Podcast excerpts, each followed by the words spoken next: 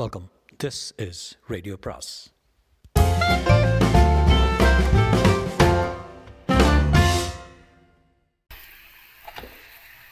சுஜாதாவின் எப்போதும் பெண் பாகம் பதினொன்று. நவராத்திரி கொலுவுக்கு அவளுக்கு முதல் முதலாக காமாட்சி புடவை கட்டிவிட்டாள். கட்டிவிட்டு அட என் கண்ணை பற்றும் போல இருக்க என்று கன்னத்தின் ஓரத்தில் திருஷ்டி போட்டுவிட்டான். ரவி உள்ளே வந்து ஆ நல்லா இருக்கடி என்றான். தன்னை கண்ணாடியில் பார்த்து கொண்டபோது அவள் இதயம் படபடத்தது. அந்த கணத்தில் அவள் தன்னுடைய பெண்மையை ஒத்துக்கொண்டது போல தோன்றியது. அதில் ஒரு புதிய சந்தோஷம் இருந்தது அவளுக்கு. இந்த நாட்கள் சுவாரஸ்யமும் எதிர்பார்ப்பும் தந்தன. எதனால் சுவாரஸ்யம்? எதற்கு எதிர்பார்ப்பு என்பது புரியவில்லை. எதிர்காலத்தில் அவளுக்கு ஏதோ பிரத்யேகமாக நிகழப்போகிறது என்று தெரிந்தது. இதெல்லாம் அதற்கொரு விதத்தில் தன்னை ஜோடித்துக் கொள்வது போல இருந்தது. அந்த அறையின் மெலிதான இருட்டில் அவள் ஜொலித்தாள். பட்டு அவள் உடம்பை தடவும் போது அதில் ஒரு சந்தோஷம் இருந்தது.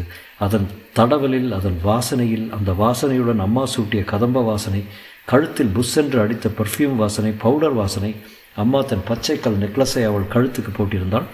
அவள் அழக அழகுபடுத்தப்பட்டுகிறாள் தலைமையில் ஒழுங்காக வாரி பின்னப்பட்டிருந்தது. வகிடுதான் எத்தனை நேர் உதட்டில் தான் எத்தனை சிவப்பு அவள் மெல்ல மலர்கிறாள். அவளுக்குள் கிணற்றில் ஜலம் போல சாத்தியங்கள் ஊறுகின்றன. சந்தோஷமாக இருக்கிறாள். பயப்படுகிறாள் நதி போல் பிரவகி பிரவகிக்கிறாள். இதோ இந்த அறையை விட்டு வெளியே போகும்போது அவள் உண்டாக்கப் போகும் படபடப்பை பற்றி ரகசியமாக தெரிந்து கொண்டு தான் போகிறாள். கோலு பார்க்க பாஸ்கர் நிச்சயம் வருவான். அனுபமாவின் அக்கா பையன் வருவான். கோலுவுக்கு அழைக்கப் போகும் வீதியில் பல பையன்கள் அவளை பார்ப்பார்கள். அவர்கள் பேசிக்கொண்டிருப்பதில் பாதியில் பாதியில் நின்று போய்விடப் போகிறது. அவள் சிநேகிதிகளை சிநேகிதிகளே அவளை இன்று வித்தியாசமாக பார்ப்பார்கள். அவர்கள் கண்களில் பொறாமை இருக்கும். பாடச் சொல்வார்கள். பிகு பண்ணிக்கொள்ளப் போகிறாள். பாய் போட்டு முழங்காலை அழகாக மடக்கி கொண்டு ஒரு கையை ஊன்றிக்கொண்டு அவள் அதிகம் பேசாமல் எல்லாவற்றையும் ஒரு விதமான வரவழைத்து கொண்ட ஆர்வத்துடன் அறியாமையுடன் கவனிக்கப் போகிறாள். அவளை மற்றி அவளை பற்றி மற்ற பேர் பேசினால் அவள் சிரித்து கொண்டு சும்மா இருப்பாள். பாஸ்கருக்கு அக்கா வயிற்றை சாய்த்து கொண்டு பிள்ளையாண்டிருந்தாள் அதனால் பாஸ்கரை வந்து கொலுவுக்கு அழைத்து விட்டு போனான்.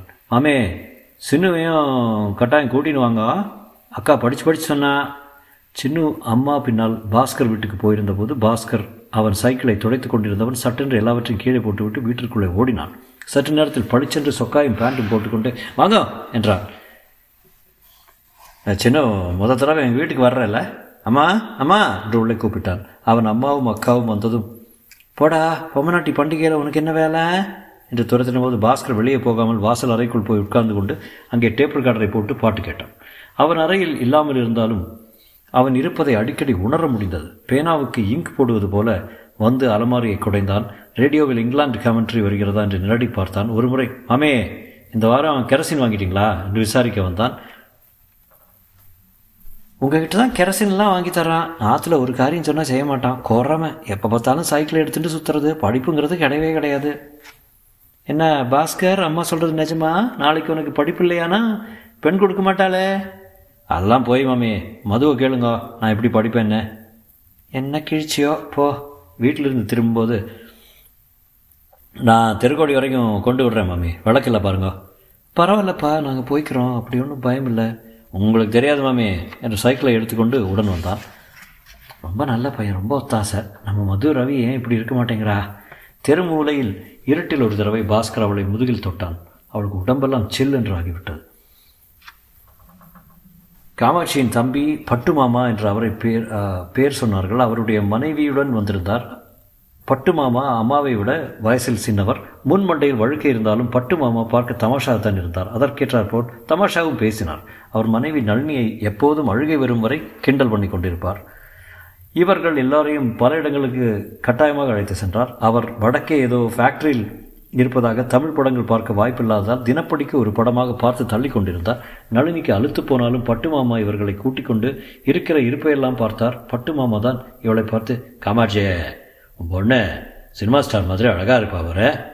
இந்த வயசுலேயே என்ன தள தளான்னு இருக்கா பாரு. இவளால் ரொம்ப ப்ராப்ளம் வரப்போகுது. இப்போவே ரவுடி பசங்கள்லாம் சுற்றுவாங்களே ஏன்? ரொம்ப அனுபவமா? என்று நளினி கேட்க அனுபவம்தான். மாலத்தின்னு வடக்கு மாசி வீதியில் ஒரு பொண்ணு நான் எஸ்எல்சி படிச்சுட்டு போதே இருந்தா ஐம்பது வயசுக்கு மேற்பட்டவ எல்லாரும் சுற்றின்னு இருந்தா. நான் வாடகை சைக்கிள் எடுத்து அவள் வீட்டுக்கு முன்னாலே நூறு ரவுண்டு அடிச்சிருக்கேன். இப்போ அந்த தேவதை எங்கே இருக்காளோ? இப்படியெல்லாம் பெண்டாட்டியிடம் பட்டு மாமா பேசுவது சின்னுவுக்கு ஆச்சரியமாக இருந்தது. நளினி கோபித்துக் கொள்கிற மாதிரி பேசினாலும் உள்ளூர கோபமில்லை என்பதும் தெரிந்தது. பட்டு மாமா அவளுக்கு தங்கத்தில் ஒரு நகை வாங்கி கொடுத்தார். அதை அவரே போட்டுவிட்டு இந்த பொண்ணுக்கு சதுர ஏதாவது சொல்லி தர்றதானே? பொம்மா மாதிரி இருக்க என்று அவள் கன்னத்தில் முத்தம் கொடுத்தார். அதே சமயம் அவளை பின்பக்கத்தில் சதையை அள்ளி கிள்ளினார். புஜத்தில் அழுத்தினார் பட்டு மாமா ஊருக்கு இரண்டு தினங்களில் கிளம்பிவிடப் போகிறாரே என்பதில் எல்லோருக்கும் வருத்தமாகத்தான் இருந்தது. சின்னுவுக்கு நளினியை பிடித்து போயிருந்தது. அவள் ட்ரெஸ் பண்ணி கொள்ளும்போது சின்னுவையும் சேர்த்து கொள்வாள். உள்பாவாடையில் ரொம்ப நேரம் கண்ணாடிக்கு முன் நின்று நின்று கொண்டு சட்டென்று ரவிக்கை மாற்றிக்கொள்ள பட்டன்களை கழற்றி பாடியில் நிற்பாள். இந்த பக்கம் அந்த பக்கம் திரும்பி திரும்பி கண்ணாடியில் பார்த்துக்கொள்ள சட்டென்று பாடியையும் கழற்றி சுதந்திரமாக பாவாடை நாடாவை தளர்த்தி மார்பை மூடிக்கொள்வதற்குள் சற்று நேரம் நளினியின் இரண்டு மார்பகங்களும் தெளிவாக தெரிவதை சின்னு கண்கொட்டாமல் பார்த்து கொண்டிருப்பாள். சின்னுவுக்கு மருதொன்றி அழகாக இட்டு விடுவாள். அவளுக்கு பவுடர் எப்படி போட்டுக்கொள்ள வேண்டும் காம்பேக்ட் மேக்கப் என்றால் என்ன என்பதையெல்லாம் விளக்கினாள்.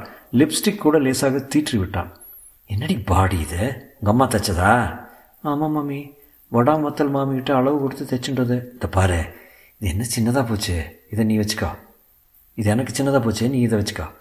ஐயோ அம்மா திட்டுவா மம்மி. என்ன மாமின்னு கூப்பிடாத ரொம்ப வயசாயிட்ட மாதிரி இருக்கு. நளினின்னே கூப்பிடு. அம்மா கிட்ட எதுக்கு காட்டுற? பொட்டிக்குள்ளே வச்சுக்கோ. எப்போது சினிமா போனால் போட்டுக்கோ. திம்முன்னு இருக்கும். இப்போ யாரும் பார்க்க மாட்டா. போட்டுட்டு பாரு. அந்த பக்கம் திரும்பிக்கோங்க. என்னடி வெக்கம்? நானும் கல்யாணத்துக்கு முன்னாடி வெக்கப்பட்டு தான் இருந்தேன். அம்மாவை எண்ணெய் தைக்க விட மாட்டேன். முதுகில் இருக்கிற மச்சம் கூட தெரியக்கூடாது. ரொம்ப ரகலாக பண்ணுவேன். இப்போ எல்லாம் மறத்து போச்சு. ஏன்?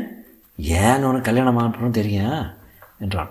இந்த சென்ட்டு இதையும் வச்சுக்கோ. இது ஃபாரின் பவுடரு எல்லாம் கொடுத்து அவள் கண்ணம் காயம் படும்படியாக முத்தம் கொடுத்து அடுத்த லீவுக்கு சிந்தரிக்கு வா. உனக்கு ஏதாவது வேணும்னா லெட்டர் போடு. என்ன சின்ன? சரி நளினி. நளினி இப்போது பெருமைக்குரிய சிநேகிதி மாதிரி தான் தோன்றினாள்.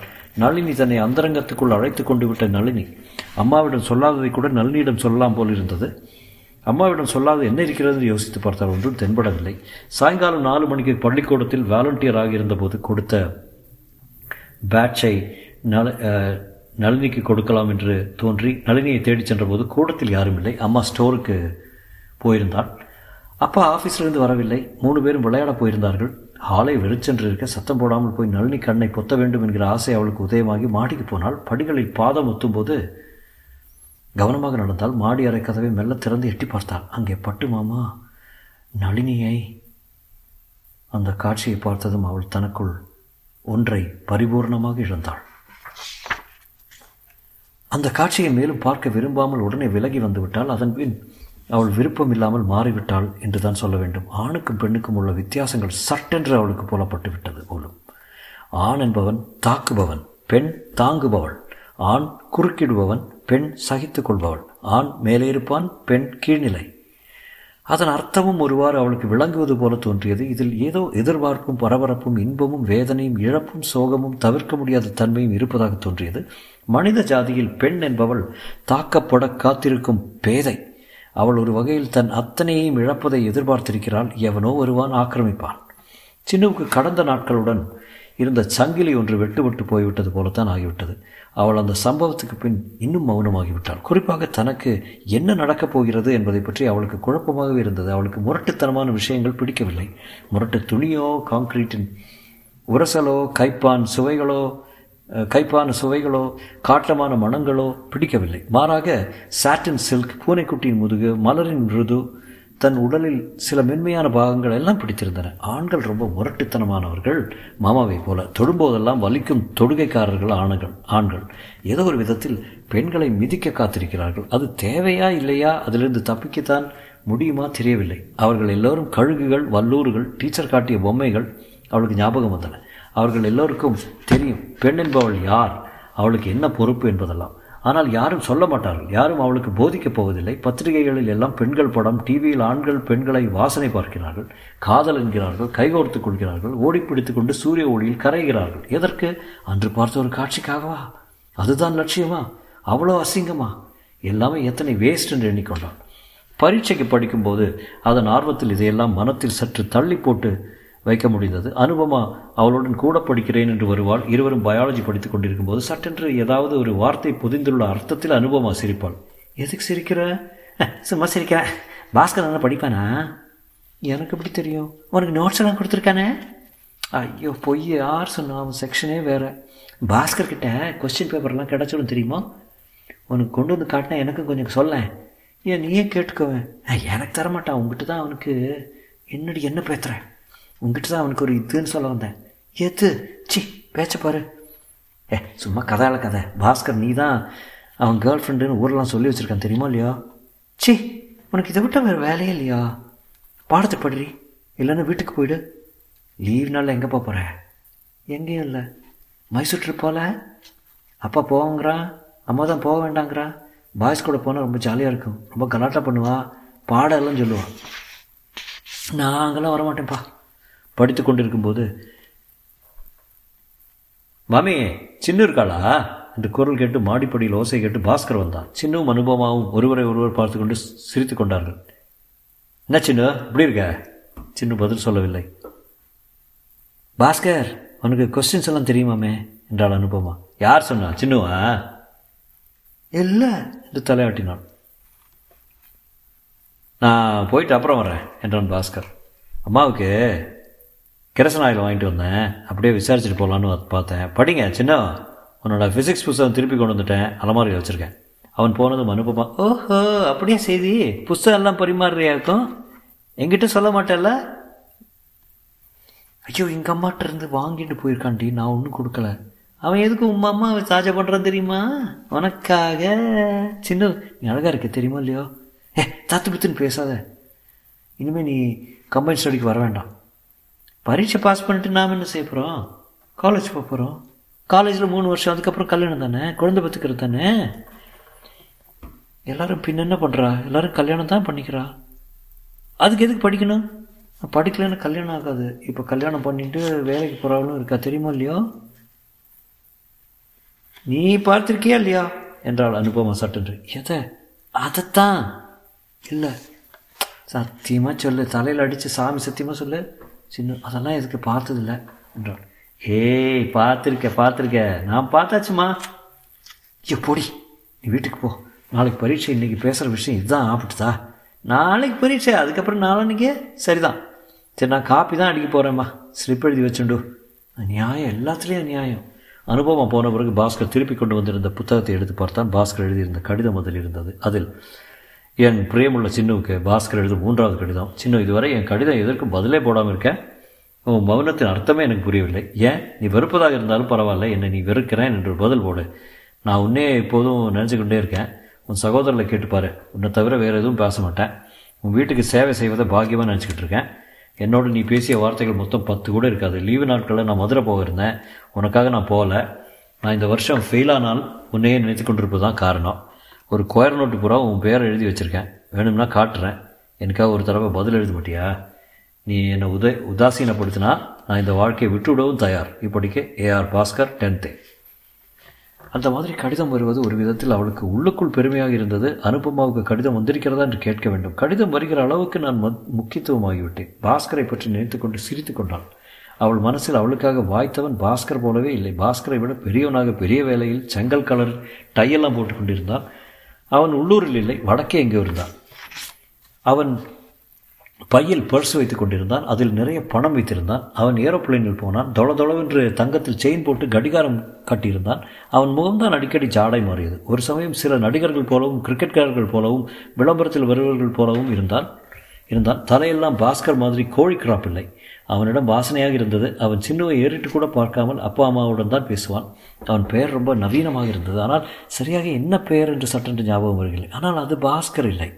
பாஸ்கரின் மூன்று கடிதங்களை பத்திரமாக அலமாரி மேல் தட்டி தட்டில் நியூஸ் பேப்பர் போட்டிருக்குமே அதற்கடியில் மறைத்து வைத்திருந்தால் ஒரு சமயம் திடீரென்று இதெல்லாம் இதற்கு வைத்திருக்கிறோம்? பைத்திருக்காரதனம் விஷயம் அவனுக்கு தெரிந்து விட்டால் என்று பயம் வந்தது. அதனால் அம்மாவிடம் பாஸ்கர் லெட்டர் எழுதுவதை சொல்லிவிடுவதாக தீர்மானித்து விட்டான். பரீட்சை முடியும் வரை அதை மறைத்திருந்தான். முடிந்த பின் பாஸ்கர் நாலாம் கடிதத்தை கல்கண்டு இதழின் இடையில் சிறுகி கொடுத்திருந்தான். அதில் கொஞ்சம் தைரியமாக காதல் கீதல் என்று எழுதியிருந்தது. கவிதையிலிருந்து மேற்கோள் காட்டியிருந்தான். சின்னுவுக்கு அம்மா சாயங்காலம் தலைவாரி பின்னி கொண்டிருக்கும் போது அம்மா பாஸ்கர் இருக்கான் பாரு என்று ஆரம்பித்தான் என்னடி பாஸ்கர் மதுரைக்கு போக போகிறானுமே அவன் இல்லாமல் எனக்கு கெரசினால் யார் வாங்கிட்டு போகிறாப்பான்னு தெரில. பாஸ்கர் கொஞ்ச நாளாக எனக்கு கடுதாசி எழுதிட்டு இருக்காம்மா. அம்மா தலைவாருவதை நிறுத்திவிட்டாள். நடிது கடுதாசிம்மா நாலு கடுதாசி. இங்கே கொண்டா பார்க்கலாம். அலமாரியில் வச்சுருக்கேன். எடுத்துட்டு வா. தலையை பின்னி முடியேன் அதெல்லாம் அப்புறம். முதல்ல அதை கொண்டு வா. அம்மா கண்ணாடியை கட் கூட்டிலிருந்து எடுத்து துடைத்து கொண்டு அந்த கடிதங்களை தாழ்வாக வைத்து படித்தாள். ஐயோ இறைஞ்சு படிக்காதம்மா அப்பா வாசல் இருக்கா? முதல்ல உங்கள் அப்பாவை கூப்பிடு. சின்னவுக்கு பாஸ்கர் மேல் பாவமாக இருந்தது. தொடரும்.